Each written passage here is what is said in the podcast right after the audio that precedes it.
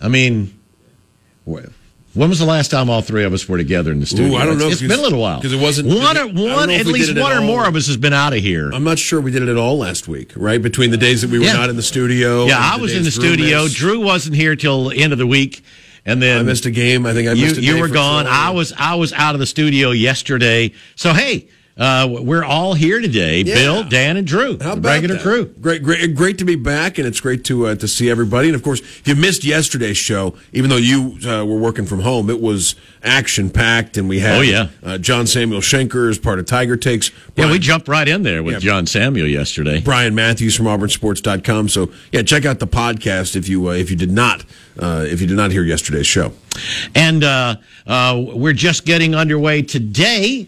And hour number one of the drive is brought to you as usual by our friends at Kia of Auburn on South College and KiaofAuburn.com. Kia of Auburn, where you're always number one.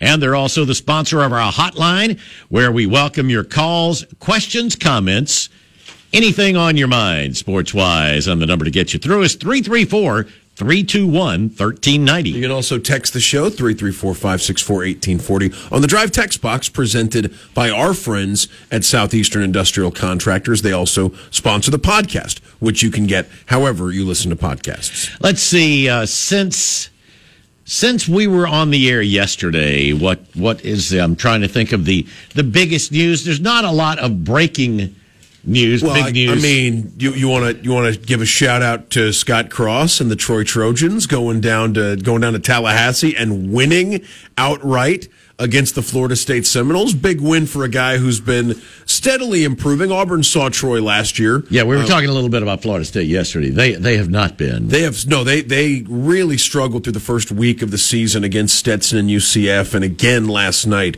Uh, just just a uh, a game that was competitive throughout, but Troy uh, pulls away at the end, and, and Scott Cross picks up a, a signature win. Granted, against a Florida State team that that might be in the midst of a, a difficult season. FSU zero and three for the first time in the Leonard uh, Hamilton era. Uh, but no, a big win for a guy who I mean, anytime you go down to, especially if, if you're in the when you're in the Sun Belt, and especially and when you're a, a an emerging Sun Belt program that was a bit of a mess when Scott Cross showed up a couple of years ago. For for them to go and uh, and, and win at Florida State is a uh, is is a signal of the way things are trending for them. And I would keep an eye on uh, on, Scott Cross and, and the Troy Trojans uh, men's basketball team this year. I think it could be a could be an exciting team, and they go down to Tallahassee and pick up a really big win. Speaking of basketball, Auburn uh, back in action tonight as Winthrop comes in, a team that uh, Auburn once played in the NCAA tournament.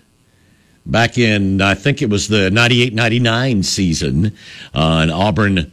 Uh, Auburn beat them fairly handily. That was the year just before, you know, Auburn really um, had that super year, the 99 2000 year. But a lot of talented players on that team. Uh, Winthrop, a team coming in, Bruce Pearl trying to, you know, let everyone know this is a team that if Auburn, if Auburn uh, messes around, plays poorly, they could lose this ball game. Auburn needs to. They definitely need to play better than they did in the first half last time out. Uh, it'll be very interesting. Um, hoping to see the debut of Chance Westry as an Auburn Tiger tonight. Right. Winthrop uh, lost uh, to Penn State earlier in the season, uh, kind of a one sided game. They did beat MTSU. MTSU is, uh, is, is not highly regarded. Yeah, that that's that's a a, a different Yeah. Middle Tennessee than, yeah. than it was a couple of years ago Uh-huh. with, uh, with with Kermit Davis. So no, I, th- I think you're absolutely right, especially with the uh, struggles we've seen at times for Auburn offensively. Uh, if they were to have an extended uh, an extended stretch where the offense wasn't producing, uh, this game could stay competitive. At the same time, I would imagine that Winthrop is going to have a really hard time in the half court. The matchups seem to favor Auburn uh, defensively, and it's going to be a struggle when Winthrop has the ball. If they can produce, put a little bit of pressure on Auburn, uh, then it could play out a little bit like the South Florida game, where it stays competitive, and, and even Mm-hmm. maybe the visitor uh, has a lead for longer than they should. Uh, but if Auburn can, uh, if Auburn can get going, they're the better team, and they should. Uh, uh, you know, they, they you would think Auburn could have the advantage throughout, but that some of that depends on how Auburn plays on offense because we've seen some uh, some scoring droughts from the uh, Tigers on the floor. A little bit of an earlier start, six o'clock tip tonight over at Auburn Arena. I uh, there there was one pretty big uh, sports story here locally. the announcement from Suni Lee today that this will be her final year competing at the collegiate level as she gets ready to uh, prepare for the 2024 Olympics. That's right. Auburn gymnast Suni Lee uh, on Instagram earlier today announcing that she will uh, be uh, focusing on the 2024 Olympics following this season of college gymnastics. It will be her final year competing at the collegiate level as she prepares for Paris 2024 mm-hmm. as she tries to defend her gold medal right. from the 2020 Olympics in the all around uh, in, in, the all around gymnastics category, and, and looks to that's a that's very rare. Uh, I, I, believe for, for someone to, t- to have two gold medals in that event would put her in extremely rarefied air as far as Olympic gymnasts in the history of her sport. So can understand it, especially you know still in her physical prime uh, for for that for that oh, sport.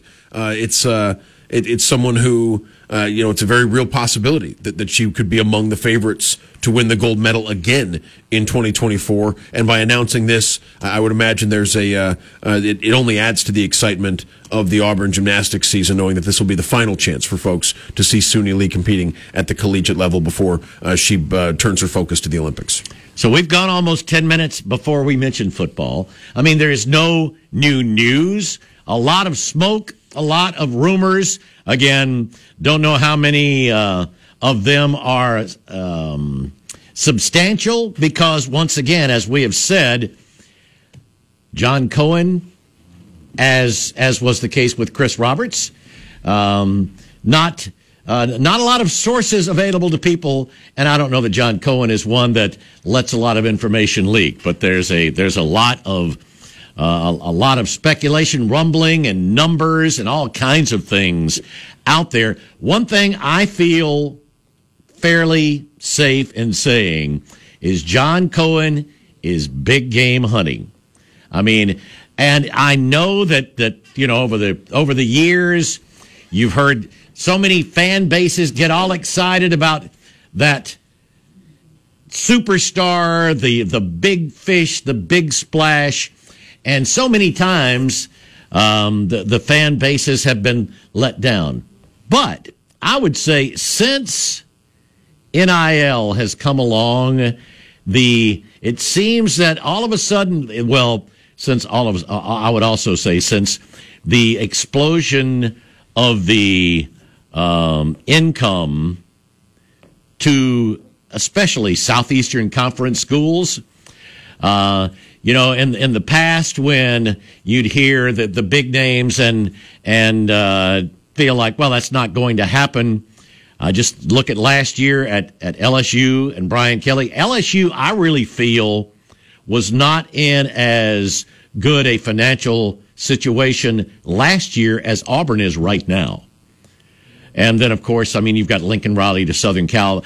I, I think it's more likely now that schools that have the resources, they can take aim at those big, big, and in many cases, um, prior to this situation, uh, unattainable targets. The name Lane Kiffin keeps coming up. It's been coming up yes, since that that since, has well, been the constant. I would say. Well, yeah, I mean, even even dating back to before Bryan Harsin was officially let go, you know, that was the the name that seemed to be turning up as the as the popular choice.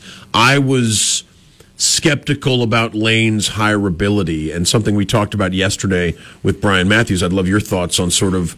I mean, do you think that? Do, do you think that Saturday? changed things at all? Not just the way. I don't know for Lane yeah. if it did that much. I think I think Lane Kiffin probably had an idea of um, some of the resources that would be available.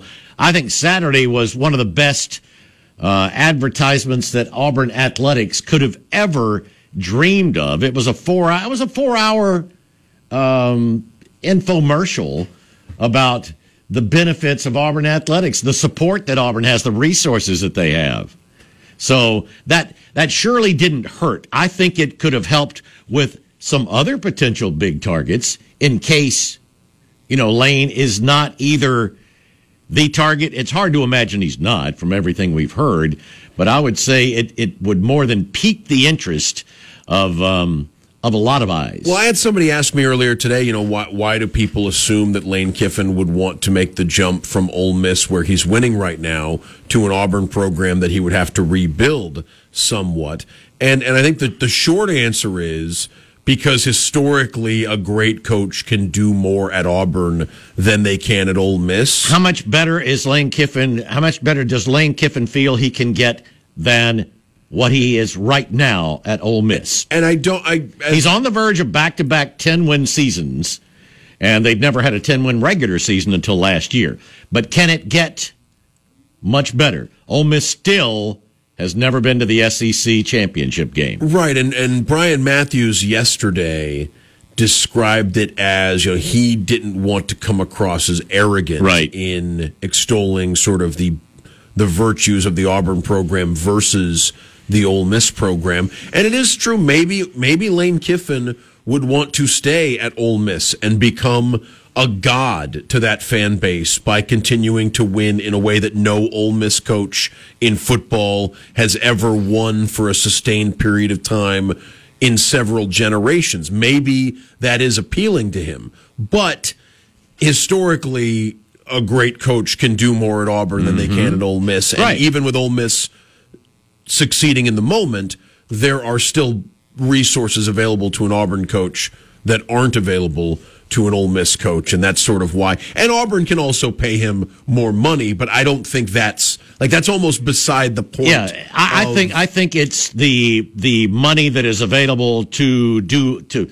to bring in players and assistant coaches is uh, maybe as or more important to Lane Kiffin than what all goes into his bank account. Right. I mean, the yes, it is also true that Auburn could offer a bigger, in part because there's a state law present, preventing Mississippi from offering a, a more than right. four year contract, and and in part because there are just more resources available for Auburn in that in that department. But that's not the only deciding factor. I think that would be almost that's that's one of the signs that there's a you know, it's a stronger, more secure situation in Auburn football, you know, for a great coach than Ole Miss would be. I just wonder. I, I mean, it's it's a question of what Lane Kiffin wants. Right. If, if, he's if he's Auburn's top choice, and they make the kind of offer that would uh, that that would give him a decision to make. The situation Saturday, though, brings to mind Lane Kiffin scolding the Ole Miss fan base for not being out in force when they were a top 10 team for a game. And then you tune in to a matchup of three and six teams at Jordan Hare Stadium and you see 87,000 people losing their minds. I mean, I still thought that you know that was sort of what what Lane Kiffin was doing earlier in the season was strategic because he wanted a big crowd for Kentucky, and so he was angry about the previous yeah, week's crowd because he he didn't get a crowd that was as crazy as Auburn was he, for Texas A and M though for the Kentucky. Game. No, he, he didn't. I mean, and you wonder if Ole Miss has ever had one, yeah, uh, like that. I mean, no, I and I, I just like I think it's if if Lane Kiffin were to decide to make that jump as someone who's you know pretty familiar with the Auburn program, like we we would we'd understand why someone would do that. Other people around the country might wonder. They might think, "Oh, is it is it a?" I, don't know. I I think I think nationally, um, I think the the only people that would have a big problem with that are going to be mainly going to be Ole Miss people. I mean, because I've heard a couple of national people go, "No, Auburn's a better." You know, oh, the boosters, but you can win there. I mean, that's the thing. If and and that's always been a big if, but it it just seems like right now everyone is at least in the same book if they're not on the same page, and if they are, Auburn's very dangerous. Auburn is very dangerous. Um, but I think most national people aren't going to say it's a lateral move. And for sure, they're not going to say it's a step down well, to I've go seen, from Ole Miss to Auburn. I've seen conversations on social media sort of suggesting like what what is the what are the tiers of the jobs in the SEC West and who's where and how much separation is there between an Auburn and an Arkansas and an Ole Miss and a Mississippi State and things like that. And people would say people would look at the last 10 years. There's there's Alabama there is LSU they I, you want to I mean if you want them pretty much listed in order it's going to be it's going to be Alabama, LSU, Auburn A&M is trying to get there, but they're still struggling. I mean, everybody went, well, with all that money, they're there now. Preseason top six the last two years. They're 500 over the last two years from their two preseason top six years. And then you've got, you know, Arkansas, Ole Miss, Mississippi State. Did I leave somebody out? I No, think that's everyone. it. That's everyone. But that, but I think that's pretty much the order. yeah, and so and some folk. I mean, so so and, and I would agree. And, Like, there- and some of those are really tight. But I mean, that's that's pretty much your order. I, you can start putting them in tiers, but I mean, that, that's that's just the way it is. And that's not to say that maybe. I mean, there there might be reasons why Lane Kiffin wouldn't want to make that jump, right? Maybe he'd want to stay. Uh, maybe maybe he is really hoping to get an NFL job soon and doesn't need to make another collegiate move if he gets an NFL job here in the next year or so. Would you be surprised if he was Ole Miss for like the long haul? yes. Okay, because that's. I mean, I I keep thinking in the back of my mind, like I don't. I might be surprised if he's Auburn for the long long haul. We're talking 10 years Yeah. or something. It's- it's of course, hard- I'm shocked that, that you know, I'm, I'm shocked I was so wrong, as was everybody else, that Nick Saban has been at Alabama for 15. Right. That's become that's become the long haul. No, I just think in the like I don't want to I don't want to discount the possibility that Lane Kiffin could be at Ole Miss for a long time, but I'm also guilty of I keep I imagining just him at, at other at other no. places too. I keep thinking ah there's there's whether it's the NFL or I think the NFL is A the big, top-tier got to be the yeah. biggest concern. a top tier or a, a, a more uh, historically successful if he gets to a place where job. he if he gets to a place that has won championships and can compete for a championship there there's no reason to to look at other colleges but maybe another level would be the be the concern and and this became a Lane Kiffin segment, but yeah but I, I, I what um, from what we're we're we're hearing Auburn has the wherewithal to get a big time name. So what I want to toss out there for folks. Oh, and by the way, want to let you know uh, we normally have Barrett Sallee with us at the bottom of the hour at the 4:30 hour. Barrett uh, under the weather, and uh, and and, I'm- and and he really apologized for this, but he cannot speak right now. He's lost his voice, Ooh. and it's hurting him to talk. So uh, so we'll hopefully get Barrett back next week. We will have Jake Crain in hour number two at around 5:30. So what? Anyway, what I want to do is all right you have the resources to go out and offer anyone. Who are you going to offer? Who are you who are you contacting? I'm not saying offering because that's a word. Boy i keep hearing this um, uh, there's somebody i think neil mccready is saying dan lanning turned down uh, turned down an auburn offer.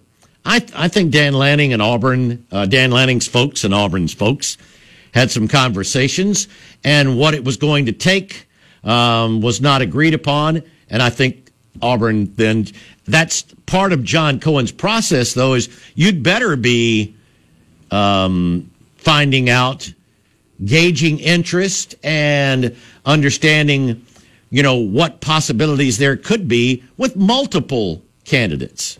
So, uh, I'd love to get your top, or if you want your top two, if you had the resources to just go out and uh, and gauge interest. We're just underway here on the Tuesday edition of the Drive. Bill and Dan, Drew at the controls. Come on in and join us. The drive continues. Continues. Continues. The drive with Bill Cameron and Dan Peck on ESPN 1067. Online at ESPNAU.com. To be a part of the drive, call 334 321 1390. Toll free at 888 382 7502 or email the drive at ESPNAU.com. Welcome back into the drive here on this uh, wet Tuesday afternoon. Bill and Dan, Drew at the controls here. And let's get to the Kia of Auburn hotline. And Matt is up first. Hey, Matt. Hey guys, I'd just like to weigh in on my two cents on the whole coaching situation. It's interesting to me because two years ago I was not a fan of Lane Kiffin, didn't think he would be a good fit, but the way he's handled himself and what he's done at Ole Miss has really changed my mind. I think he he would be my top candidate, even though there's some off the field stuff that seems doesn't seem and he'd be like I would expect him not to stay more than a few years and then try to find something better than us, but um, I think he would. He's what we need right now to get to get better. Um, Well, you know, if, if he did if he did leave, you know, if it wasn't a situation where Auburn made the change, then you wouldn't have to worry about, you know, the, the people that are talking. I've heard some people say, "Well, what kind of buyout's that going to be?" Well, there, you you don't have to be concerned about a buyout if a coach is going to the NFL. Then you're getting some money back, and uh, I would say if that's a situation where an NFL team's come uh, comes after Lane Kiffin, you're probably doing pretty well on the field. Yeah, and that's I mean that's that's exactly what that's exactly what I was thinking. I mean the the long term he would get talent in. I think he would. He's already shown that he can get the most out of certain players and find some diamonds in the rough. At least he's done that at Ole Miss and other places, and that's sort of what we're missing. We need some talent, and we need some get the most out of our players. Um, do you guys? Uh, speaking of this weekend, do, do you guys think we'll see some backup players, maybe backup quarterback, get a little time this weekend just to see what what they, they can do? Yeah, you know, I think if Auburn were playing a team that was more overmatched, you'd you'd be talking you'd be talking about you know where well, if where Auburn, Auburn gets up be. three scores or something, sure. Yeah, but, but Auburn. I don't yeah, know I mean, that they will. Th- yeah, this is a this is a pretty good opponent that Auburn is facing, and uh, uh, you know I know the name the name Western Kentucky doesn't. Uh, doesn't ring out as a top tier group of five program, but they've been one of the better group of five schools over the last few years, and, and especially the offense since that. And it's, it's Tyson Helton, right? It's Clay Helton's brother. Yeah, that's is exactly the, is, right. Is, is, the head coach, and he mm-hmm. and he empowered. Uh, it's a, it's a wild situation where they brought in the offensive coordinator and the quarterback and uh, a half of, the yeah, team, half yeah. the team from a from an FCS school, and it immediately ignited the offense last year, and they've they've uh, kept that success even though they've changed some of the players. It was Bailey Zappe, I believe, who's now with the sure Patriots, was was the Patriots. Sure was. You know that that that was the quarterback Mm-hmm. last year that that came in with the uh, with the coordinator and and helped uh, ignite. Sort of the you know Western Kentucky's success. I think they'd love to play some. Yeah, guys I think they really would. I think uh, I'm, I'm sure um, Cadillac uh, and the staff would love to get some of the guys in there if the situation arises. But you you know you're you're trying to win and and you know keep those bowl hopes Neu- alive. Neutral field. I think Western Kentucky would beat A and M. Like right now, if those two teams played on Saturday, A&M's I- more talented, But but, that- but, there's- Western Kentucky's got got a lot better mindset. I can Yeah. guarantee you that than and, A&M. I don't know. I don't know if A&M can score. Yeah, Western Kentucky definitely can score, um, and we've shown we can. We, we don't do well against this year, at least. We have not done well against the opponents we're supposed to really blow out anyway. But uh, last question, I'll hang up. Um, have you heard any kind of buzz about Urban Meyer? Is he just off the board? Do you think? I've heard a little buzz about Urban Meyer. I mean, uh, you know, there there'd been a couple of, uh, I think there've been a couple of mentions in different places of uh, a couple of big time mystery candidates. Um, I, I would not be surprised. I, I I don't know, but I would not be surprised if there's been, um, you know, uh, some interest gauged to see. Uh, there, there's been an attempt to see if there's any interest. Now, one thing I will say, I believe Urban has had uh, some more recent medical situations here over the last few weeks. I, I just I think that right now he he's probably better served from from trying to get uh, right back into coaching. Well, being a college football coach too, the travel that will Yeah. be expected of you, it's a physical grind, and it's not for guys who are are you know really struggling with their health at the same time. We've seen guys step away from good college football jobs, citing their health as a reason. So, I mean, I think there's a question of what what you're getting. You know, in, in Urban Meyer at this stage in his life and his career, if he wants to be a college football coach, Well, I and- think you definitely want to find out if he does. and if his heart is in it, uh, I think kicking the tires on him is is a, a worthwhile situation because he's got a track record unlike virtually anyone else Auburn could conceivably hire. So I think he is one of those big names that may have been contacted. We can speculate or talk about who the other one may be when we come back. I know we've got to get to break here on the Tuesday Drive.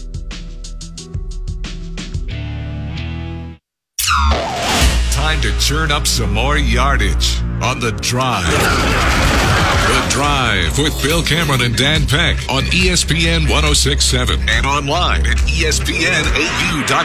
To be a part of The Drive, call 334 321 1390.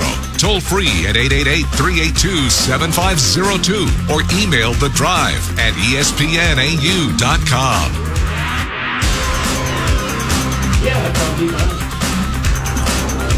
Welcome back in. Hour number one on the Tuesday edition of The Drive. Bill and Dan in the studio, Drew at the controls, as we discuss everything going on in the world of Auburn sports. You got the uh, the coaching search ongoing. You know people's opinions about that. Basketball tonight against. Absolutely. Got a game on Saturday with Auburn and Western Kentucky, and a whole lot more. And uh, Well, you know, another another basketball game. I know, I know it's mostly Auburn stuff, but if you're looking for something to watch after uh, Auburn and Winthrop tonight, ESPNU, I believe, has Alabama at South Alabama from the Mitchell Center. Uh, that's right. Which could be a pretty good game. I think that'd be really interesting. I mean, I think it was a five point game last year in Tuscaloosa. I would I would So, pay, I would um, pay so attention to that That's one. interesting. Speaking of basketball, Richie Riley, a good coach down in South Yeah. Alabama, doing doing, Uh, good doing good work. Also, speaking of basketball, our on sister station W Lee tonight, it's Auburn High basketball as they take on Hardaway. So I believe that's coming up at seven this evening. So um, yeah, a lot of things going on. Let's get to the Kia of Auburn hotline 334-321-1390. And Dan is up next. Hey Dan. hey guys, you know I have different opinion about Lane Kiffin and what he probably wants in life. I mean, if you're a head coach, your goal is to win a national championship in college. That would be your number one goal. And if you're in the pros, it's obviously Super win Bowl. the Super Bowl. Right. But in, in the pros, I looked it up. There's only two coaches that make more than ten million dollars, and right now there's more coaches in college football that are making that or close to it. So if you get in that ballpark as a coach, and you're at a program that can win it all and has all the support and everything that you need, then you've made it to one of the top jobs out there. So there's no need to really go to another. If the if the the program and, and the all the powers are supporting you and the fan base loves you, and and it has you know all the crowd support like we've talked about at Auburn and stuff. I, I don't think it, it'd be a, like, hey, you know, I've done this for two or three years. I've won good, and hey, let's go to the next thing. I think Auburn is one of those jobs. It just hasn't had the right coach yet. And I think Bruce Pearl is the perfect example. You know, we build this great arena, and then we go with a with a up and coming coach that turned out to be a big flop. We turn around and get a, a more of a proven coach, and now we're one of the top five or ten programs in the whole NCAA. So Oh, hey, and, and, and Auburn Auburn football's got so much more history than Auburn basketball ever had. I mean, it's not like oh, Auburn football's been you know Vandy or something and been down and just oh struggling to ever win games. Auburn football just needs um, you know the right person and uh, direct with direction and support you know behind him not not people uh, that that are always looking to find somebody else or to get their guy in there and and it looks like that that opportunity is there for Auburn right now I, I don't think that if, if Lane Kiffin if Lane Kiffin uh, um, doesn't uh, doesn't want to come to Auburn and Auburn if Auburn wants Lane Kiffin Lane's not coming to Auburn because of the because it's uh, because Auburn didn't offer enough money. That's not that's not the concern now. It's funny. Uh, Dan and I were talking about this during the break here in the studio. That you know, for a long time, you'd hear fans going, "Well, Auburn's not committed to football. They're not committed to winning. They're not going to pay enough." And now that it appears that oh, Auburn's going to pay. Auburn's going to pay whatever it takes to get their man.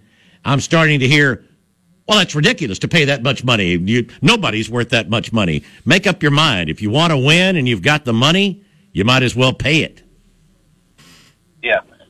Well, I sent something over to Dan. I don't know if you ever got to read it, but we're, um, Lane did a blog and it's, he wrote about it's it's not about me, and he was kind of talking about his life and how he got too much uh, riches and fame too early, you know, and he made mistakes, you know, and, and then he's he's learned so much from it. Well, two comments that he made in it that I thought were pretty telling is he said you don't want to follow a legend, you know. He said I already did that once, and obviously, you know, you can never be as good as as a person that you're following. So like if he were to go to Alabama, he's probably never going to be good enough to make the fans happy because they're always going to expect, you know, Nick Saban type results. Whereas if you go to a struggling program, that you know that if you turn it around, they're going to love you like crazy. So that was one comment that he made, and then and then he wrote about how um, when he said it's not about me, he he talked about how it, it made him feel so good to help a kid that was, you know, considering giving it up and leaving, and he's probably he goes he's probably going to end up, you know, selling drugs one day, and he goes, and I feel like I saved him. You know, there's something in an article he wrote about that that makes me think that he really likes the college and he really likes helping people um, and helping kids. And I just think the opportunity is right there. I think it might be a match made in heaven between us and him if it happens. You know, I, I think it's um, uh, interesting that, that, that a lot of people feel that that uh, Lane Kiffin, and I, I, guess I guess Neal, Neal McCready has said this a couple times this week. I've read a lot of things that he said because he's obviously over there covering Ole Miss. He said that Lane's dream job is Alabama. Uh, even if that's even if that's the even if that were the case, I think Nick Saban. I know Nick Saban is going to have a very large say so in who his successor is, and I just don't feel like Lane would be Nick Saban's pick. Yeah, I mean, I think that's a small part of this. You know, the possibility, and that gets back to sort of what does Lane Kiffin want?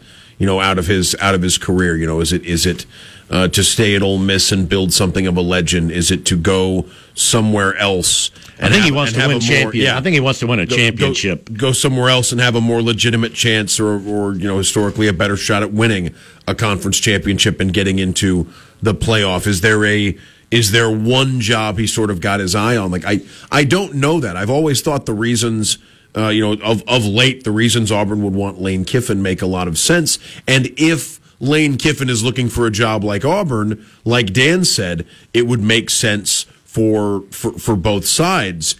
With, without knowing, I mean, on, on the surface, without knowing exactly what Lane Kiffin wants, it seems like a jump would make would make a lot of sense for both sides maybe maybe there's something else Lane Kiffin is looking for that would f- further you know explain whatever decision he makes.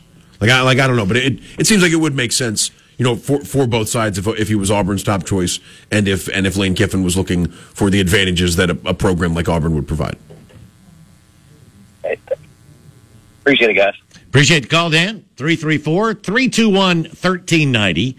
Yeah, I don't think what, what I don't I don't think money is going to be the reason. If if Auburn offers Lane Kiffin the job and he doesn't take it, it's not going to be because of the money. Okay, so downsides I've heard to Lane Kiffin, um, the the fact that there have been times when his team struggled defensively. How, how serious of a concern is that I, for you? I, I, not terribly. Okay, not terribly. I mean, uh, I think somebody brought up yesterday a perfect example. Steve Spurrier's teams did for a little while too uh, until he he you know hired the right defensive coordinator. I don't know that he's had the resources to be able to keep really good defensive coaches. You know, DJ Durkin was hired away. Remember, he talked about being outbid by Texas A&M for DJ Durkin, who they had last year. Uh, I don't think Lane Kiffin has a problem with playing decent defense. It's just when you know when you have so much what his specialty is is offense. So they're going to be really good on offense and be as good as they can with what he has to deal with defensively. Yeah, and at USC he was dealing. I mean, he had family loyalties, but he was also dealing with scholarship limitations earlier in his USC career. And then, and then you know, once the team got to full strength.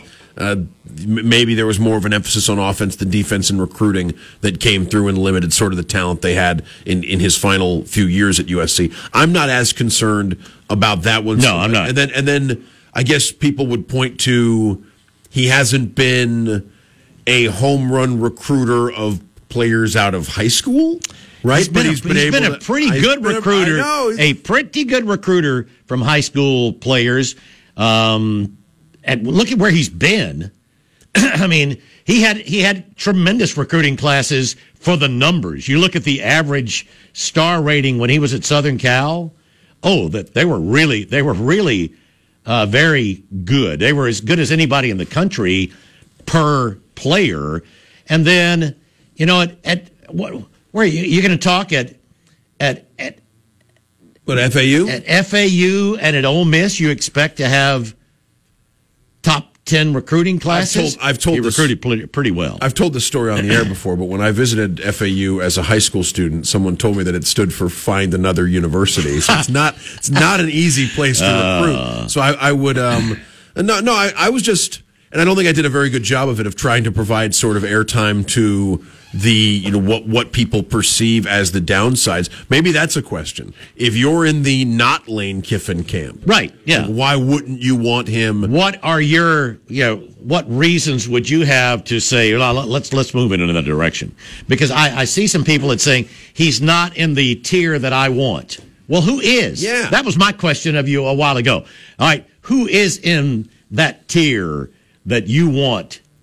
Well, the to hire a know, coach from. When I, when we were talking before the, uh, and I don't want to speak for Bryan Matthews, but when we were talking before the air, you know, if, if you're playing a lightning round of, would you expect this guy to get the players? Like, would you expect Coach X to be able to get the players and hit the ground running as a championship caliber recruiter? Who's in that tier? Kiffin, Freeze, Meyer, uh, Deion. If you think if you think he's a if you think he's Da- a kid, Da- a Dabo, contender. Dabo will get players. Is he the- has always gotten players. Is that the list? I mean, is that? I mean, would you say that's that's your that's your list of if you're talking about championship, a guy that you would expect from the Yeah. moment they arrive, Champion, and then you have. I'm, I'm not. De- Deion's not in that. Deion's I not in that tier to me. See, I wonder if Deion's in that. I mean, I know I- Maybe. yeah, But I mean, What about you're Freeze? talking. I'm, uh, you're talking. No, you're talking surefire. You're going to have a top five. This this is somebody who can get you a top five recruiting class. There ain't but about four or five that can do that. Is that is that is it Kiffin? Is it Kiffin, Dabo, Urban? I don't know that. I don't know that. I don't know that it's Kiffin. Is it Dabo and Urban? Uh, it's Dabo and Urban and Nick Saban and Ryan Day. Who and and and. I mean, and, and Ryan- Ryan- maybe Lincoln Riley. yeah, well, and Ryan Day would be someone who. All right, I'm it's just telling been- you, just here are the guys. Yeah, yeah, you're right. Those are the guys that that you know they're going to have great recruiting classes. Right, and folks would folks would say, see now where so where would you put where would you put Kiffin and Freeze in that in that In the next in the next tier. they're not quite. Yeah. They, they don't have a track record of assembling national championship caliber recruiting Yeah. classes. But a lot of it has to do with where they are. But you- I'm going to give them. I'm going to give them. I mean, they're going to be up high. so maybe they're in not the next tier. Maybe they're not in the same tier, but they would check the box of Oh, you yeah. would expect them to Oh, yeah. you would expect them to recruit well enough for for the position. You would Oh, expect yes. Mm-hmm. them to excel as recruiters at Auburn. So still a short list. Oh, you're you're right It's- about it's- that. It's still, it's still a very short list of guys you're talking about.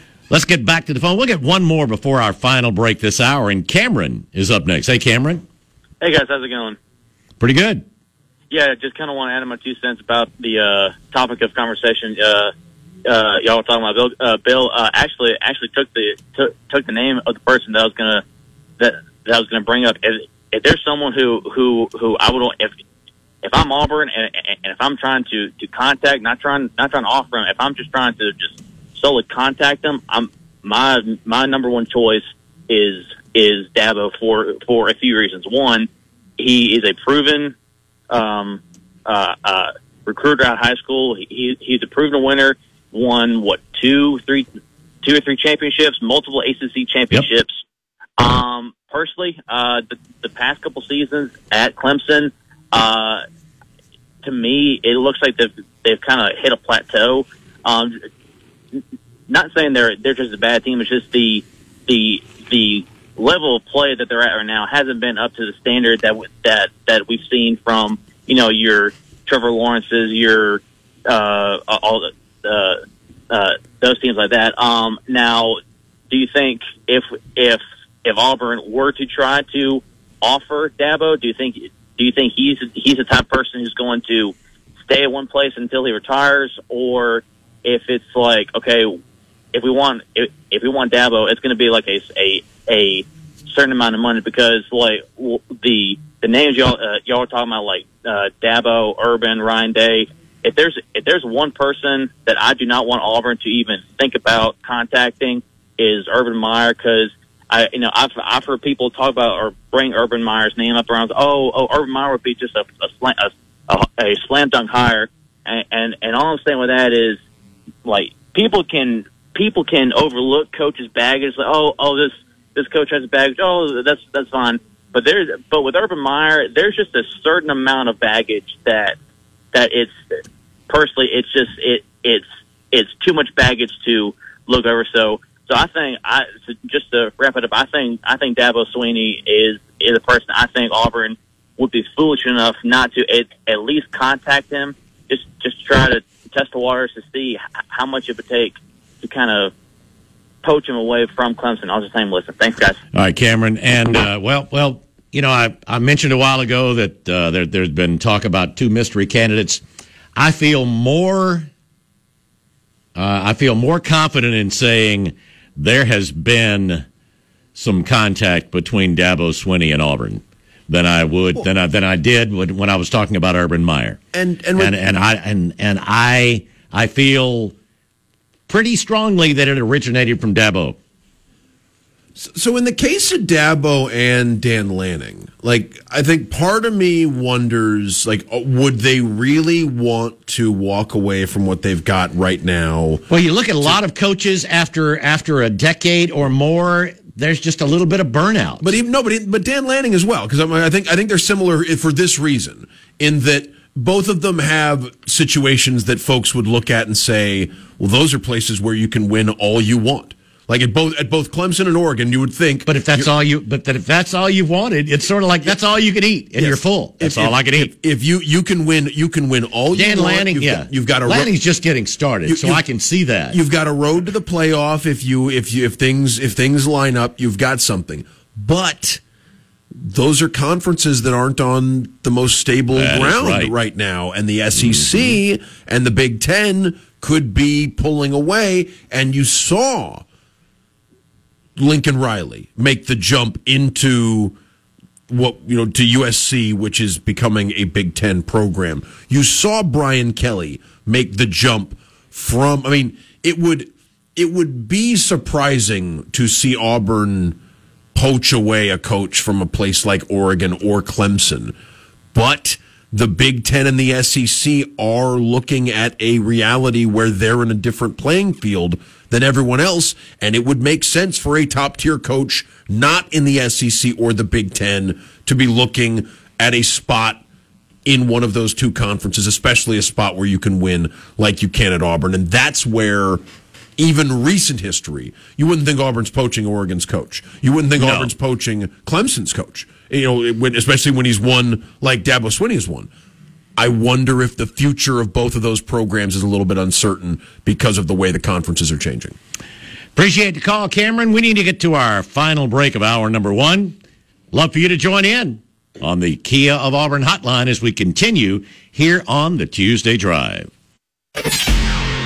Now, more of The Drive. The Drive with Bill Cameron and Dan Peck on ESPN 1067 and online at ESPNAU.com. To be a part of The Drive, call 334 321 1390. Toll free at 888 382 7502 or email The Drive at ESPNAU.com. Welcome back into the drive. Final, uh, final couple of minutes of hour number one. Let's get right back to the Kia of Auburn hotline, and Matt is up next. Hey, Matt. Hey guys, uh, just wondering, was was the all the Grimes stuff only uh, connected to Hartwell, or that's kind of died down, right? The the what now? Yeah, so, sorry, say that again. Coach Grimes, Coach Grimes. No, no, no. I don't think that was only uh, connected to John Hartwell. I do think that there was a connection there. I think Jeff Grimes is still someone who is uh, um, who who is a possible candidate. I think Jeff Grimes was well liked by circles around Auburn. You've got Letterman, who so. you've got I. Letterman who remember him Letterman. fondly from his time as an assistant. You have people still in the athletic department who remember Jeff Grimes fondly from his time when he was at Auburn. Uh, th- there are.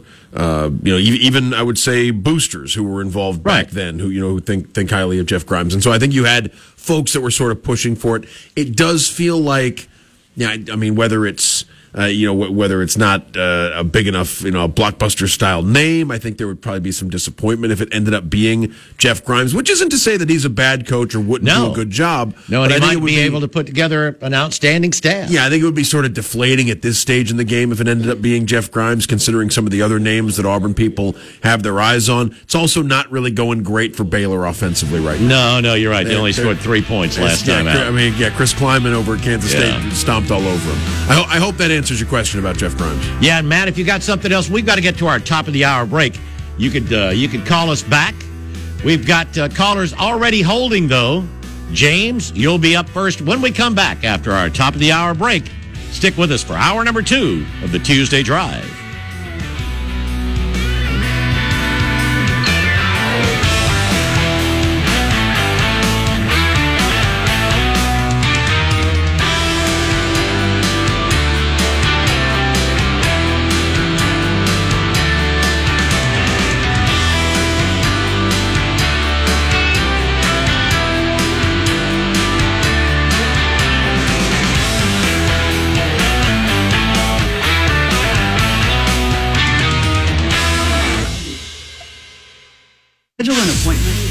ESPN 1067, WGZZ HD3 Waverly, and W294AR Auburn Opelika. This is Sports Center. I'm Doug Brown. Eagles tight end Dallas Goedert will probably miss extended time with a left shoulder injury from last night's loss against the Commanders. Now that the Eagles have their first loss, who's the best team in the NFL? ESPN's Keyshawn Johnson. Is Kansas City the number one team in the NFL? Right now, they are, but they can very easily get popped, just like Indianapolis popped them several weeks ago. It could happen. I don't know that it will. This is a very explosive football team. Keyshawn Johnson on KJ and Max. Rams wideout Cooper Kupp will go on IR. He'll be out at least four weeks after right ankle surgery. ESPN's Jesse Rogers reports the Yankees will re-sign first baseman Anthony Rizzo to a three-year contract worth 40 million guaranteed. The third year is a team option. And our Jeff Passan reports lefty Tyler Anderson will leave the Dodgers and sign a three-year deal with the Angels worth around $39 million. Nets guard Kyrie Irving will serve the seventh game of his team-imposed suspension tonight against the Kings. ESPN Radio is presented by Progressive Insurance. Looking for a career you'll love with flexibility, great pay, and benefits, and one of the country's top workplaces? Come join their growing team. Go to progressive.com slash careers and apply online today.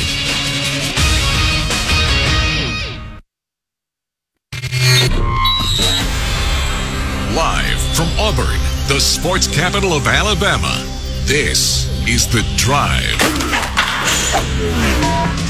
The Drive with Bill Cameron and Dan Peck on ESPN 1067 and online at ESPNAU.com. To be a part of The Drive, call 334 321 1390, toll free at 888 382 7502, or email The Drive at ESPNAU.com. Welcome into hour number two of the Tuesday Drive. Bill and Dan, Drew at the controls here in the studio for hour number two, which is brought to you by the good folks at the Orthopedic Clinic, East Alabama's go to center for orthopedic care, with locations in Auburn and Opelika on the web at orthoclinic.com. And we will uh, just shortly get back to the Kia of Auburn hotline, Kia of Auburn, where you're always number one. And we have one line open at 334 321 1390. You can also uh, text the show 334-564-1840 on the drive text box presented by our friends at Southeastern Industrial Contractors. They also sponsor the podcast, which you can find however you listen to podcasts. Let's get back to the phone. We were talking with Matt, who just uh, had a chance for one question when we ran out of time. Uh, so we will uh, continue our conversation. Matt, thanks for hanging on. No problem, guys. I'll be quick. Um, so, how does Hugh Freeze or Lane Kiffin fix our offensive line problem we've had for half a decade?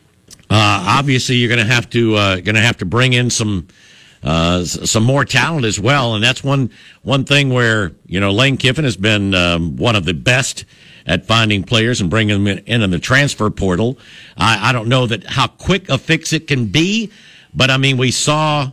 Uh, just look at LSU this year. They're starting two true freshman offensive linemen and a uh, uh, a transfer who was a freshman All American a year ago, and their offensive line has gone from not very good a year ago to one of the better lines in the in the conference. So that's what it's going to take. Is obviously someone who can target and then bring in, you know, the kind of players that can uh, really upgrade that offensive line. again, I think it's a matter of identifying who, if anyone, from the current Auburn roster could be part of that offensive line moving forward and part of the solution. You know, something we were sort of talking about yesterday. Like one of the jobs of the next Auburn coach is going to be looking at this roster and identifying who could be part of the resurgence and where you Mm-hmm. need drastic change and in, injections of talent from the portal and from the high school ranks. I don't know if it's a situation where everywhere is devoid of talent and everywhere needs new starters at every position or anything like that.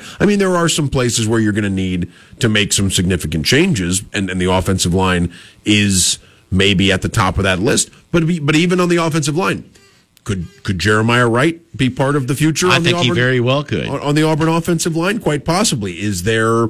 I mean, you, have, you haven't seen a ton of some of the other first and second year players, but you wonder. I mean, even Tate Johnson, Tate Johnson at the beginning should of the be season, healthy, Yeah, I mean know. Tate Johnson at the beginning of the season, you know, could make a could make a case that he could be part.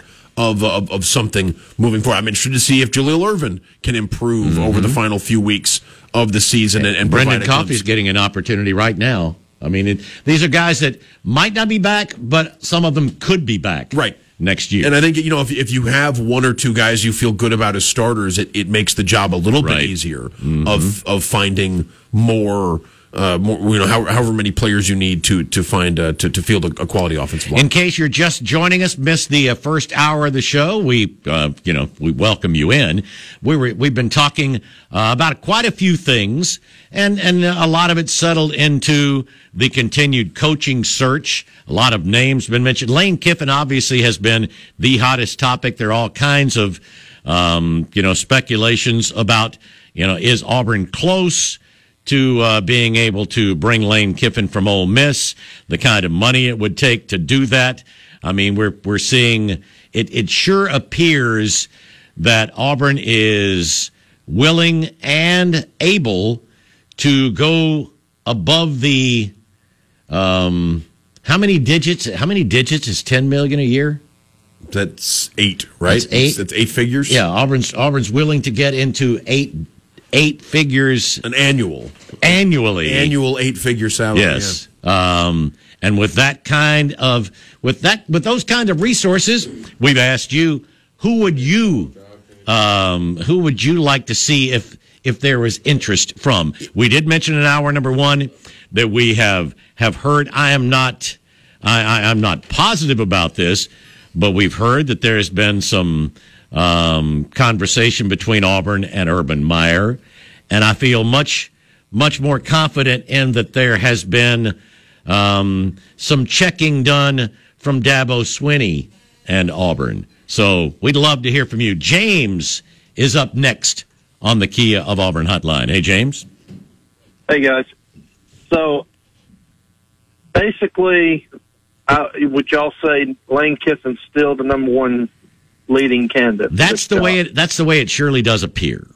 Okay, because that's I, I, I only ask for my own uh, interest because I, I feel like everything that went on over the weekend and up until today has pointed to that as the number one candidate, or at least somewhat of the leading candidate. Oh, I can't argue that at all. So I, I, it's interesting to me because I only caught the tail end of when y'all were talking about it a while ago about uh, not. I didn't hear the urban part, but about Dabo. That's interesting, and I'm kind of.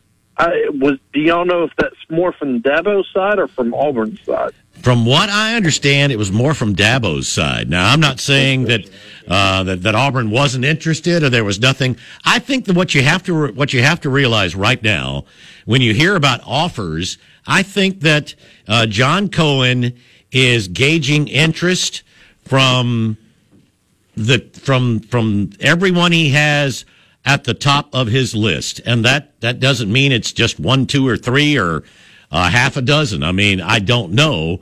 Um, But I wouldn't be surprised if you know we'd heard some Dan Lanning talk. I think what you what the way that it's done though is first thing you have to do is understand is there interest, and if there is interest, what would it take to uh, uh, for for the interest to turn into serious negotiations? Okay. All right. I, I agree with that. I just I was just curious because that was uh, that was interesting to me that Dabo would be interested in the job, and it's not a bad job. We've discussed that at nauseum. It's not a bad job, regardless what the national media tries to say about Auburn, I, which I don't understand that, but I feel like they have an axe to grind more than anything. So Oh yeah, I think in many cases, in many cases, that's the that's the situation. I mean, now Dabo's been at Clemson for what, fourteen years. A lot of times, you know, you you get to a point where um, you just may feel it's time for a change. I think he's 52, 53 now, or Dabo could just be checking. Hey, I wonder how much they're going to pay. Uh, and I mean, if if you want to look at it uh, and play devil's advocate, uh, maybe maybe the Bammer in him is just like, oh, let me see if I can screw with him a little bit. I don't know. yeah, I agree. But if he is serious, you know that's He's serious. thing. You you've got. I think you've got to uh, to look at it because I think his record is something like 160 and 38 or something along those lines. I mean, yeah, it's pretty darn good, and he always recruits well. Right. And the Bama alum thing doesn't bother me because didn't Pat Dye Oh yeah, coach at Alabama or something? he like was that? he was at Alabama for nine or ten years, right? Yeah. So I mean, I'm not going to sit here and throw sand on him if he's interested just because he graduated from Alabama. That doesn't mean anything to me. No, he's So, been at Clemson a whole lot longer than he was in The, the Tuscaloosa. only the only thing the only sense I could make of any interest from Dabo Swinney in the job to me would be it's a sign that the SEC and the Big Ten are on a different are on a different plane Mm-hmm. than everyone else in college football, including the ACC and the Pac-12, which would fall in line with seeing Lincoln Riley and Brian Kelly make the moves that they've made. And, you know, it would think, well, maybe Dabo Swinney's looking for a way out of a conference that soon will not be on an equal playing field financially with the top with the top programs in the SEC and the Big 10. I'm still skeptical, but that would that would be the thing to me that that the, the only thing about it that really makes a lot of sense I would think is well, well maybe he's seeing the writing on the wall for the ACC and and he's looking for a way out. I agree with that, Dan, because it you you touched on that, and I was thinking the same thing. Maybe he knows something about the ACC we don't know, you know, because they are not on equal playing field, and maybe they know something. Maybe Brian Kelly knew something. I don't. We don't know because they haven't really said. Well, I don't think I don't Anyway, think Brian Kelly was. I mean, I, I- look, I think Brian Kelly knew what everyone knew was that the ACC, you know, the SEC was looking at a pretty serious bump in their television uh, broadcast rights fees, and Notre Dame has a, you know, they're, they're locked into a pretty significant deal with NBC, and it was it was going to be among the other things that that we're going to allow Brian, you know, the advantages for Brian Kelly of making that move. The Lincoln Riley move to me is more of that's someone that's someone maybe abandoning a conference. And, and, and I know Oklahoma's going to the SEC, but it's still someone maybe making a move, thinking you know there, there's there's an immediate uh, uh, there's an immediate benefit to, uh, to to making to making this move and, and being you know the, the West Coast pioneer of the Big Ten. Do you, Dan? Do you think he could have been told that when they were, were trying to get him to come to from Oklahoma to USC that that was the plan of the hierarchy at USC? I mean, I I think if, if, if he didn't if he didn't know and you know and you find out a month after you join, like it's a bit of a rug pull.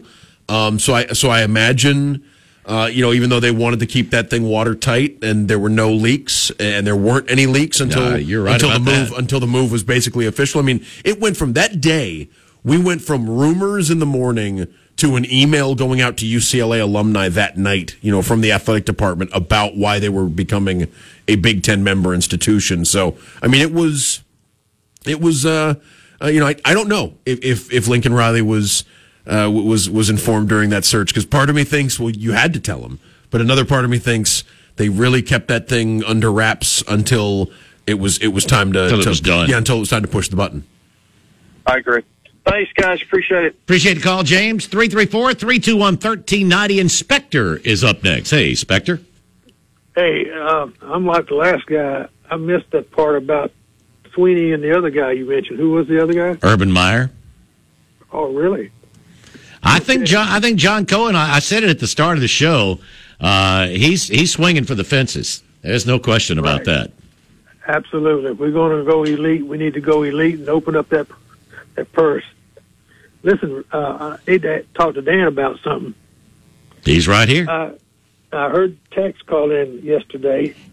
I hadn't heard him for a while. Uh, of all days of today, we need some sunshine pumping. Uh, so I heard the backstory on that, Dan, why Tex hadn't been calling in. I heard that you uh, went to the cool kids table and you spilt your milk. I don't know what you're talking about, Spectre. I talk to Tex all the time. Is that right? Yeah, Bill. I mean, I mean, Yeah, no kidding. Like I, I, don't- I don't know what you're talking about. All right, good. Maybe that info that I got wasn't wasn't right, Dan. That's that's good. But anyway, it was nice to hear Tex again. Oh yeah, always. Yeah. Uh, but anyway, yeah, I'm glad to see that uh, that uh, Urban Meyer is part of the conversation. Swinney's not bad either. I mean, I wouldn't I wouldn't throw him out the kitchen door either. Yeah, I mean those guys have uh, five national championships between the two of them. Yeah. Okay. Yep.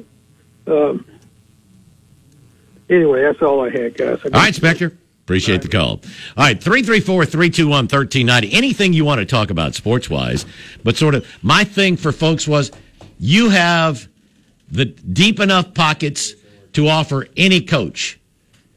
Who are your top guys? And I'm really, I am interested in the opposition. Like if you're, because we had someone call in and say uh, they have no interest in rooting for an Auburn team coached by Urban Meyer. We had someone yesterday uh, who said they're a season ticket holder and they wouldn't renew their season tickets if Auburn hired Urban Meyer. We've had people who've expressed that they don't want Lane Kiffin for reasons. They don't want Hugh Freeze for reasons. I'm interested if you're if you're if you're opposed to one of these names getting tossed out there, if you don't want, as as an Auburn fan especially, like if you don't want Kiffin or Freeze or Meyer or Urban Meyer. Uh, or I mean, and, and I guess those are the three. Dabo. Yeah, I mean, if you don't want Dabo. lump- yeah, if you want to lump Dabo in there, if you want, I mean, well, there, there, there, are a lot of Auburn fans that aren't huge Yeah. Dabo fans. I, I mean, can but, tell you that. but I, I think especially with those with those first three, with Kiffin, Meyer, and Freeze, like if if you're absolutely opposed to one or more of them becoming Auburn's head coach, I'd I'd, I'd be interested to know why.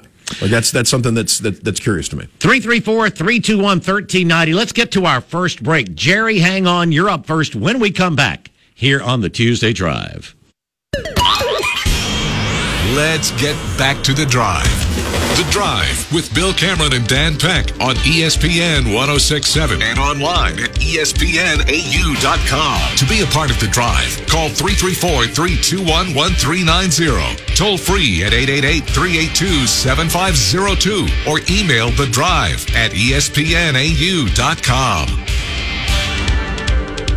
Welcome back into the drive here on this Tuesday afternoon. Bill and Dan, Drew at the controls, and right back to the Kia of Auburn hotline. And Jerry is up next. Hey, Jerry. Hey guys, um, I'm not an Urban Meyer fan. I just do not see him as a fit at Auburn. But now Dabo, I like him. He would be my top choice, and I can see why he would want to leave the ACC and get back into the SEC. And he's not afraid to compete with anybody.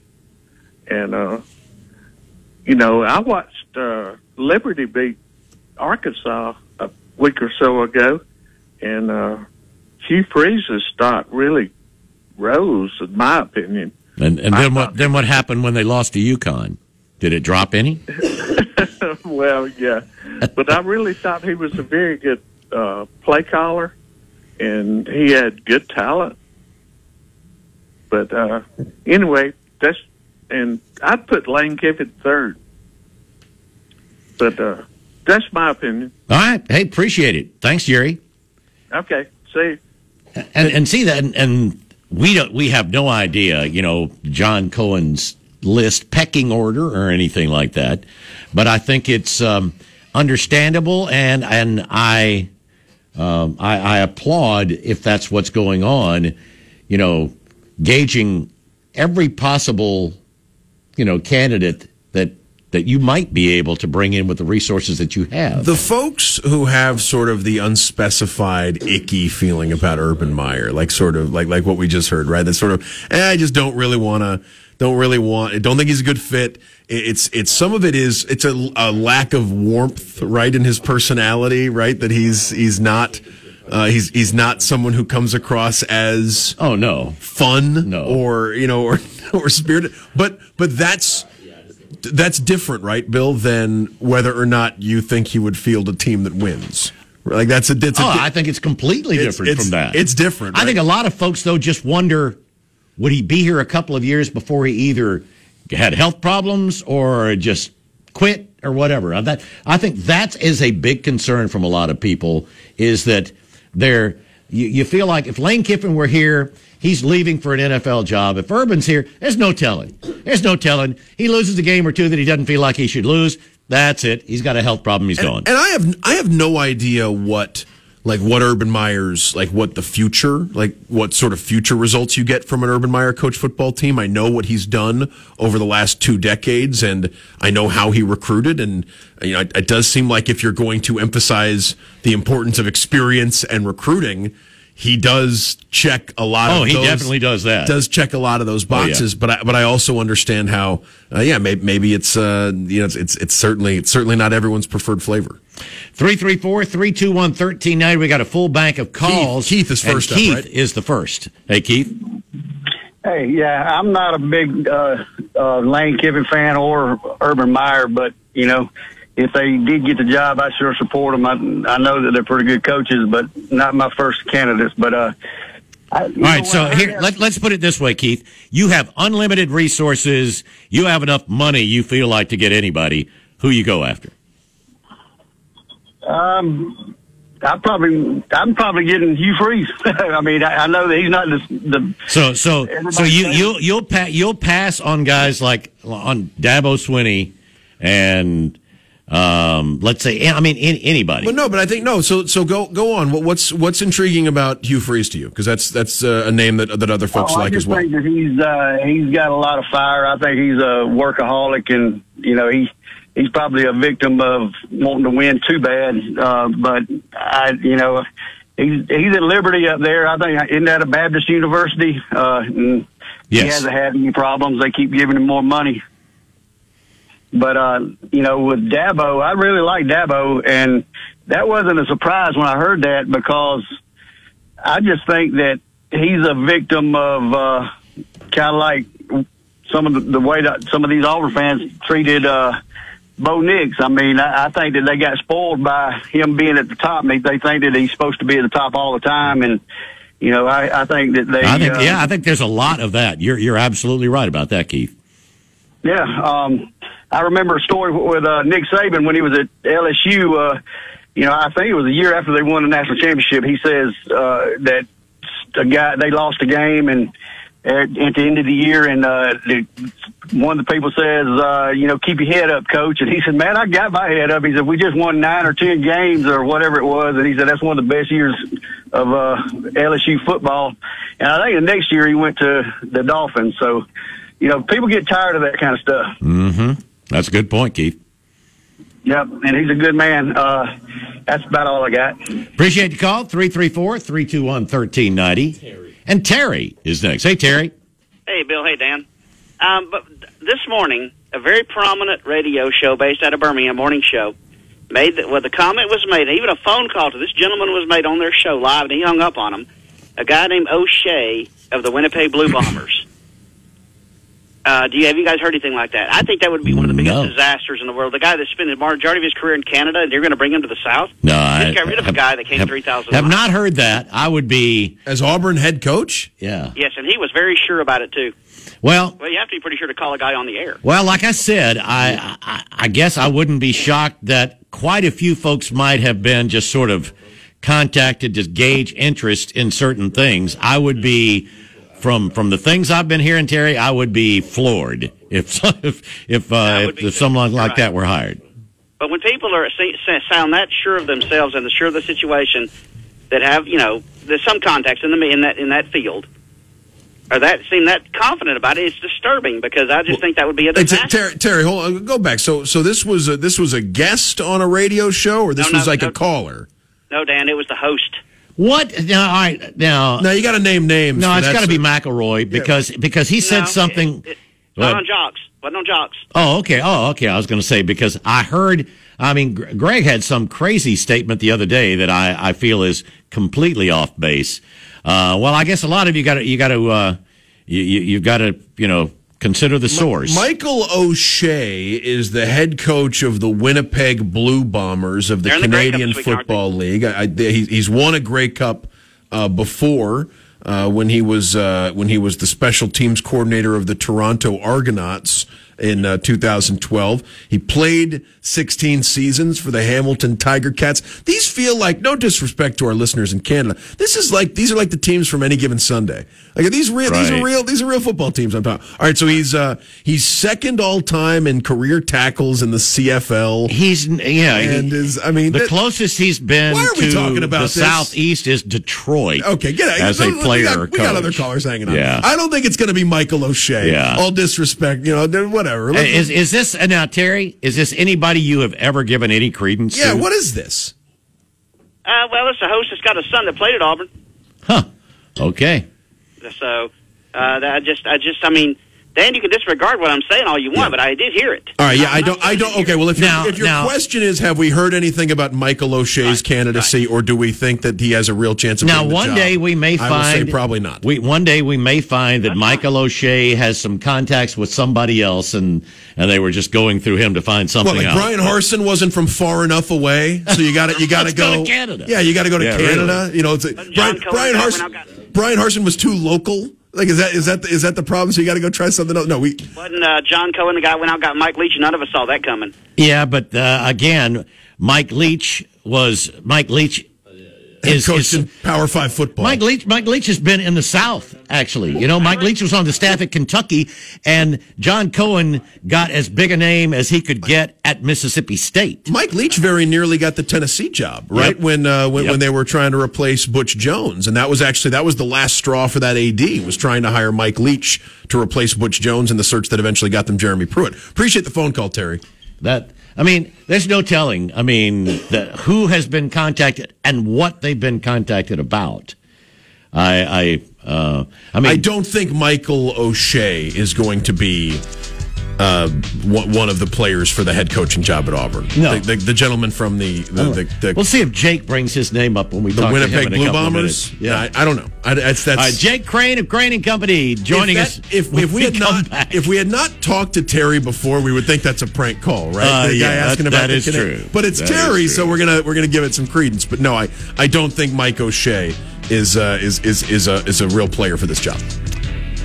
Stick with us. There's no telling what we're, what what we will uh, find out or hear here in the final half hour of the Tuesday Drive.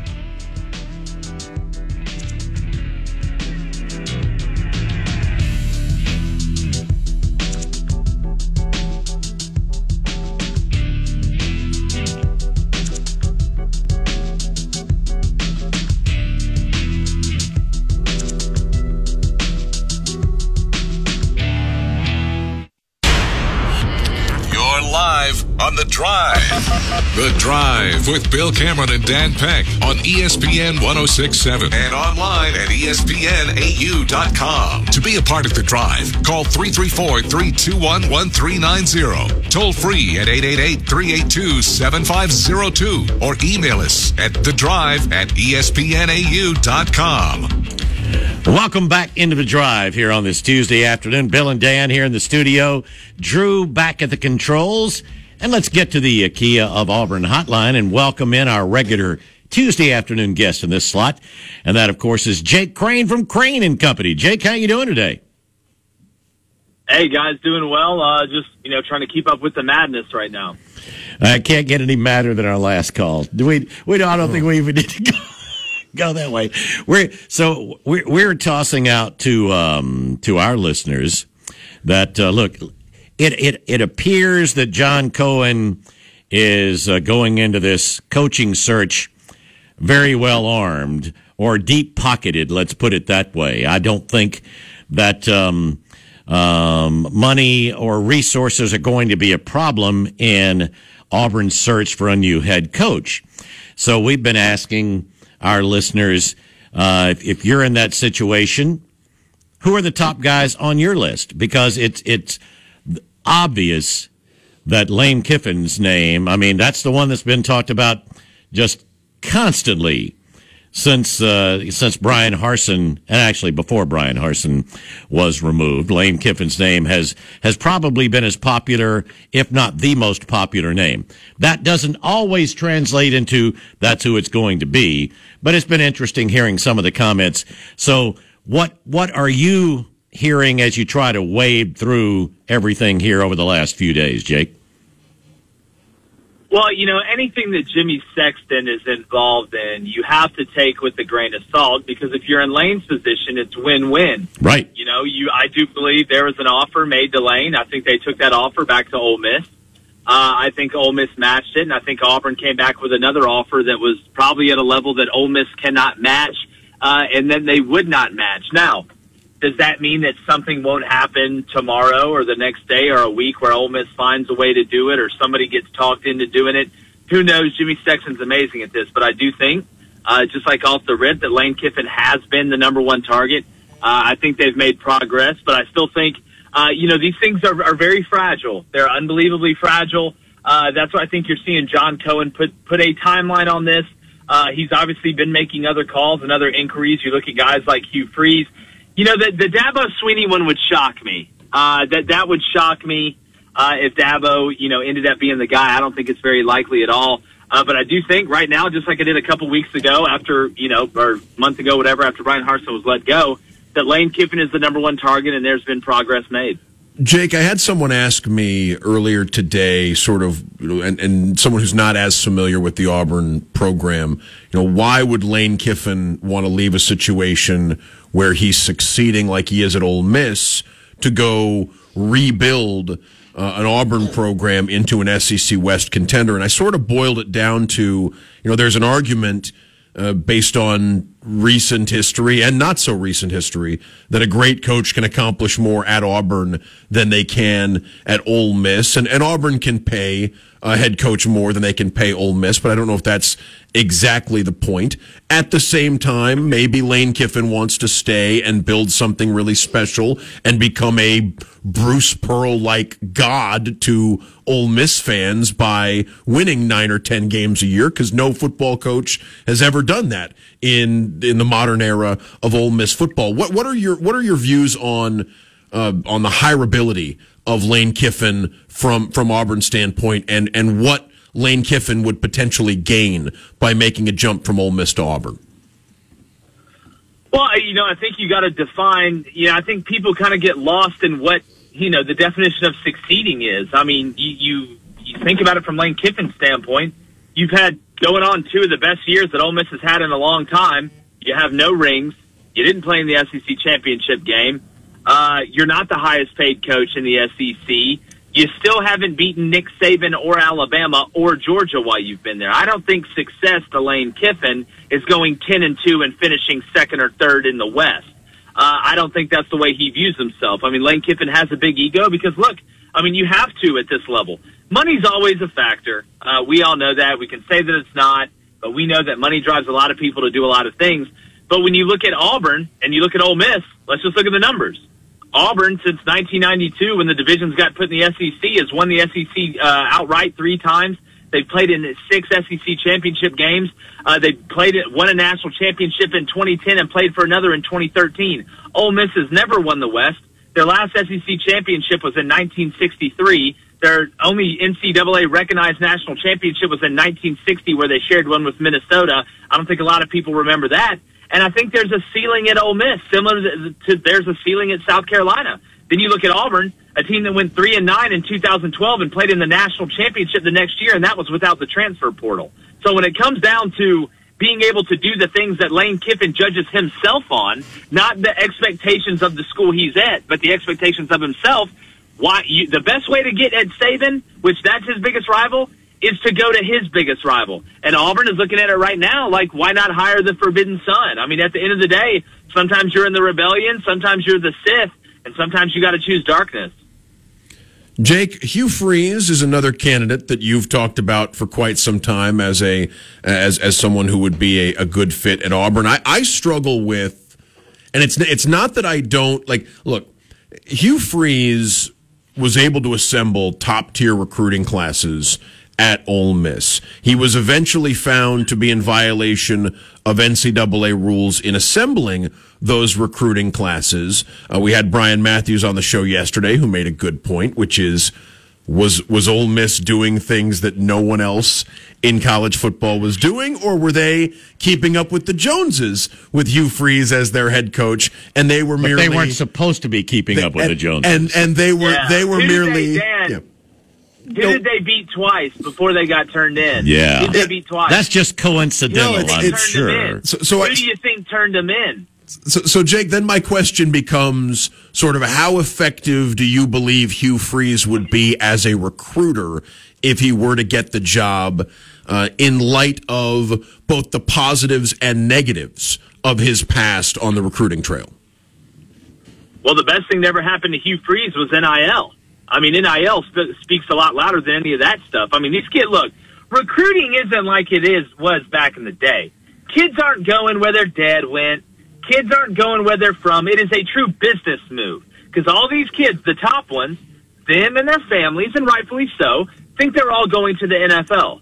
So it is a business decision, and they are going to go to the place that provides the most money and the best opportunity. We've seen Auburn can get guys to the league at every position, quarterback included. I mean, look at Cam Newton. So uh, look at Jason Campbell, guys like that. So NIL is now just about the most important thing in recruiting there is. So it takes a lot of the human, what's your past element out of it. Typically, the player is going to go to the highest bidder at a big place. That's how it works. So I don't worry about Hugh recruiting because here's the thing: Hugh knows the lay of the land as well. Hugh knows the places that you can go and get kids in the state of Georgia, and the state of Florida, and the state of Alabama, and Mississippi, and Tennessee, and Arkansas, and knows the places that you can. So you already, it's like if you're going to war against somebody and you know everything about that country's geography before you go and go to war against them. You have an advantage because you know where everything is. So I don't think it'd be a problem recruiting for Hugh Freeze. Because look, you add NIL with Auburn winning, the recruits will come. Jake, I don't, I don't know or I can't guarantee how effective Hugh Freeze would be as a recruiter if he were to get the Auburn job, but there's no doubt in my mind that he understands the importance of having top tier players at certain positions and not to pile on with Bryan Harsin, but I do think it was fair to wonder if that was a priority with the previous coaching staff at Auburn. You know, I again, I'll go back to what I said. You know, Bryan Harsin wasn't a super involved recruiter. Uh, I mean, everywhere he went, uh, and and I mean it for what it is. He was a house cat. He got his milk brought to him. He didn't have to go out and really fight for kids. He and when he was at Boise, they weren't fighting Alabama for kids or Oregon for kids. Or Georgia for kids. At Arkansas State, he wasn't battling uh, the Razorbacks or LSU for kids. He was able to get his milk brought to him. And the minute he got dropped in the middle of the jungle and he had to be a lion, he couldn't do it. So I know Hugh understands how involved the head coach has to be in recruiting. Look at Nick. Look at Lane. Look at Kirby. These guys understand the importance of it. Bryan Harsin didn't, and that's why he's no longer the head coach at Auburn. Talking with Jake Crain of Crain and Company here on the Tuesday Drive. Jake, what are your thoughts on the the groundswell uh, of support for for Cadillac after the performance this past Saturday?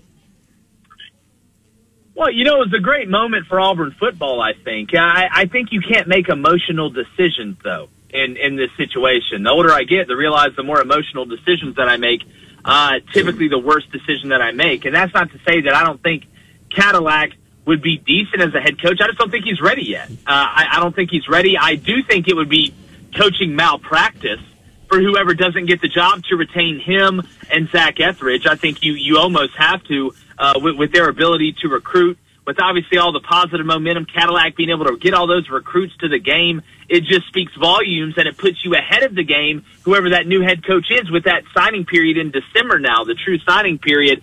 So I think you have to retain Cadillac. I think you have to retain Zac Etheridge. I think the coach that Auburn hires will be smart enough to understand that.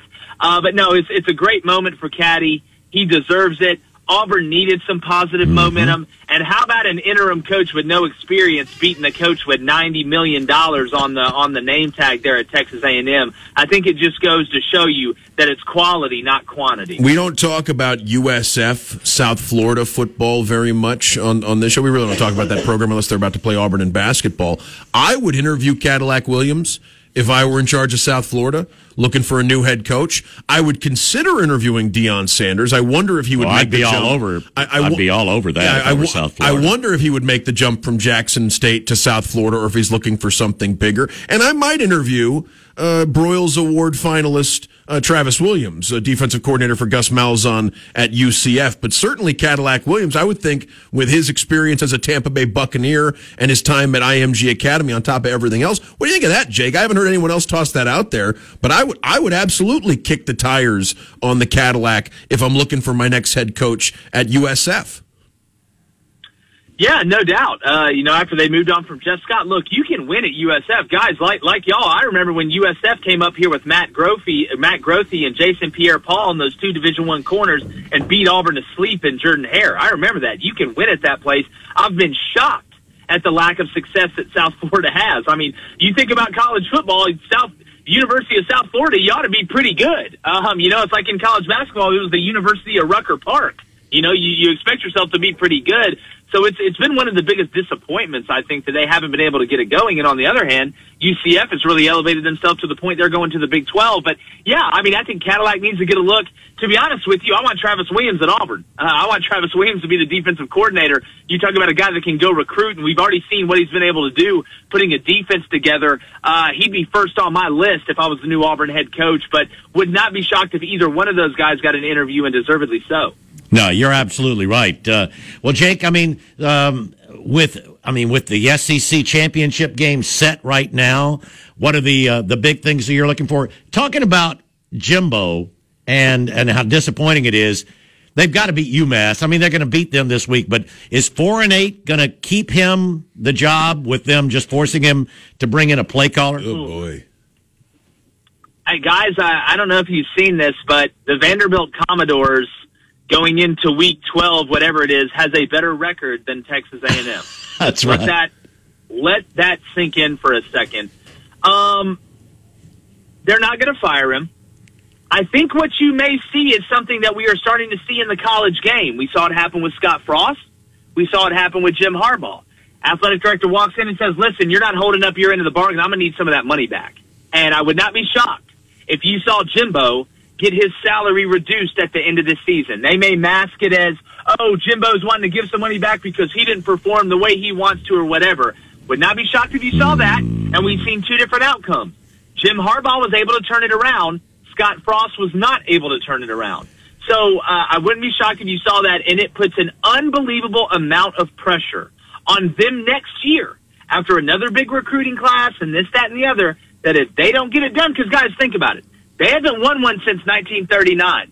You've seen Auburn win it, you've seen Tennessee win it, you've seen Florida win it, you've seen Bama win it, you've seen Georgia, who hadn't won one in 40 years, win it uh, they're starting to get as restless as, as they've ever been. And if they don't do something big next year, you will see Jimbo out of Texas A&M. I think. And I wonder, I wonder, and I, I agree with what you're saying about that's that scenario there in College Station, and I wonder if West Virginia's new AD uh, might might not have a possibility of inter, uh, introducing one Jimbo Fisher, a native son who is willing to take a pay cut and come back to his to his native land as the head coach of West Virginia before too Well, they're, long. but they're going to be West Virginia's going to be looking for a coach like in a couple of weeks. I know that. So you're- I know that. I don't you're- know. They okay. just beat Oklahoma.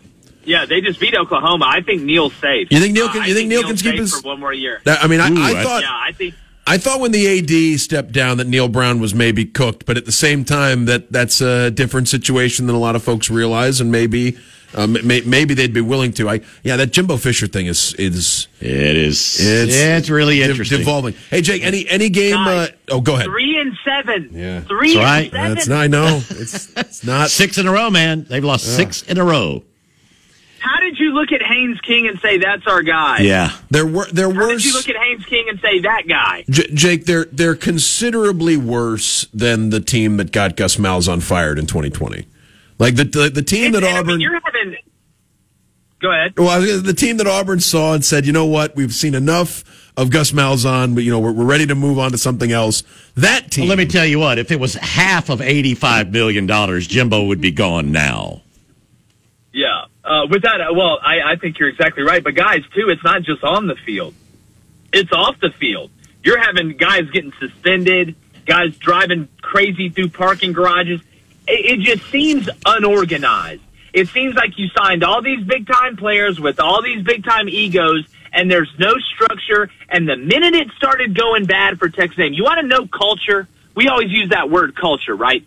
Look at the culture at Brian Kelly in his first year at LSU. You give the game to Florida State, yet they have gotten better throughout the season. It's like A&M and LSU traded places.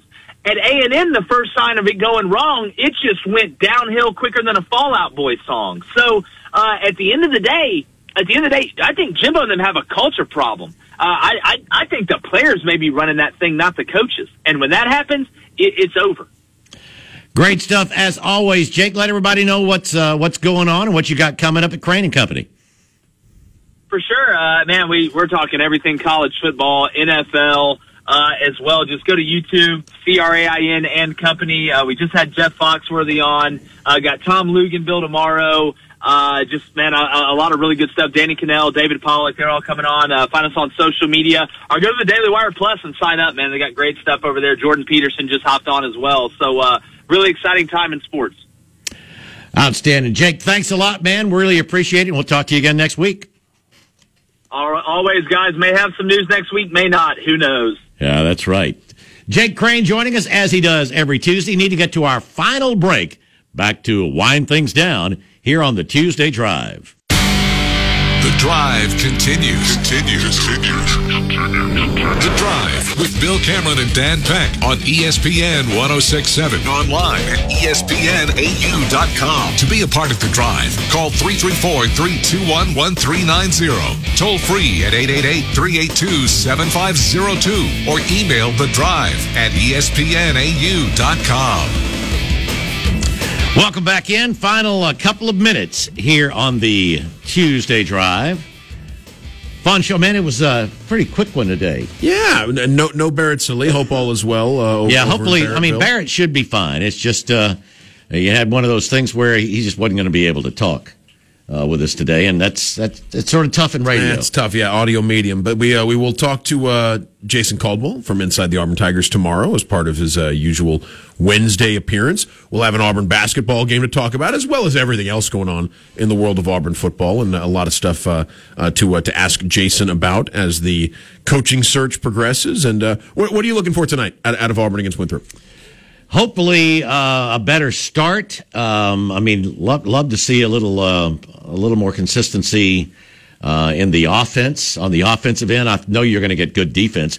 Really looking forward to you know seeing Chance Westry. Bruce Pearl had said you know maybe 10, 12 minutes out of a true freshman who you know was really pushing for a starting job before he had the. Uh, uh, the knee scope. It's early, and I know people aren't really in college basketball mode, but you've got Auburn, Winthrop tonight. Kentucky, Michigan State is about to start on ESPN. Duke and Kansas tonight on ESPN as well. That's part of the doubleheader uh, in Indianapolis. And once again, we talked about it earlier in the show. Alabama, South Alabama tonight from the Mitchell Center. That's a late game. It's a, a I think a eight some really good games yeah, tonight. it's a that's a nine nine p.m. Central tip for Alabama and South Alabama on ESPNU tonight. So watch that one after Auburn Winthrop is over if you get the chance. That's going to wrap things up for the Tuesday drive again. Yes, Jason Caldwell with us at the beginning tomorrow. Hope you'll join us as well. But that's going to do it for the Tuesday drive. Have a good one, everybody. We are out of here.